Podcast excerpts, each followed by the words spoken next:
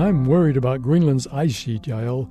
It's melting due to global climate change, and this melting may become the biggest single contributor to rising sea levels in this century.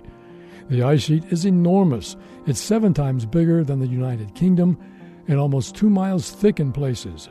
If it all melted, sea levels would rise 23 feet.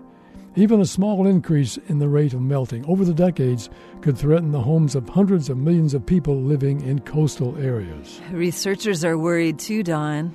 Greenland's ice sheet is carefully monitored from space by NASA and the European Space Agency satellites. Images taken by the satellites indicate movements of the ice and the prevalence of pools of water on the glacier produced by melting ice. Airborne radar is used to measure the thickness of the ice. So, what do they know about the rate of melting?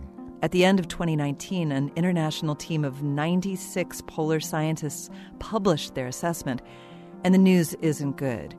Using the satellite data, researchers found that the ice is melting seven times faster than it was back in the 1990s. Between 2013 and 2017, the rate was 217 billion tons of ice lost per year. Are those rates worse than expected? Yes, they are. The Intergovernmental Panel on Climate Change is an international group of climate scientists formed to make projections about the climate crisis for the United Nations. The rates of melting exceed those predicted as most likely in the panel's previous reports. We should be very concerned. This moment of science comes from Indiana University. There are thousands more moments of science on our website at a momentofscience.org. I'm Yael Ksander. And I'm Don Glass.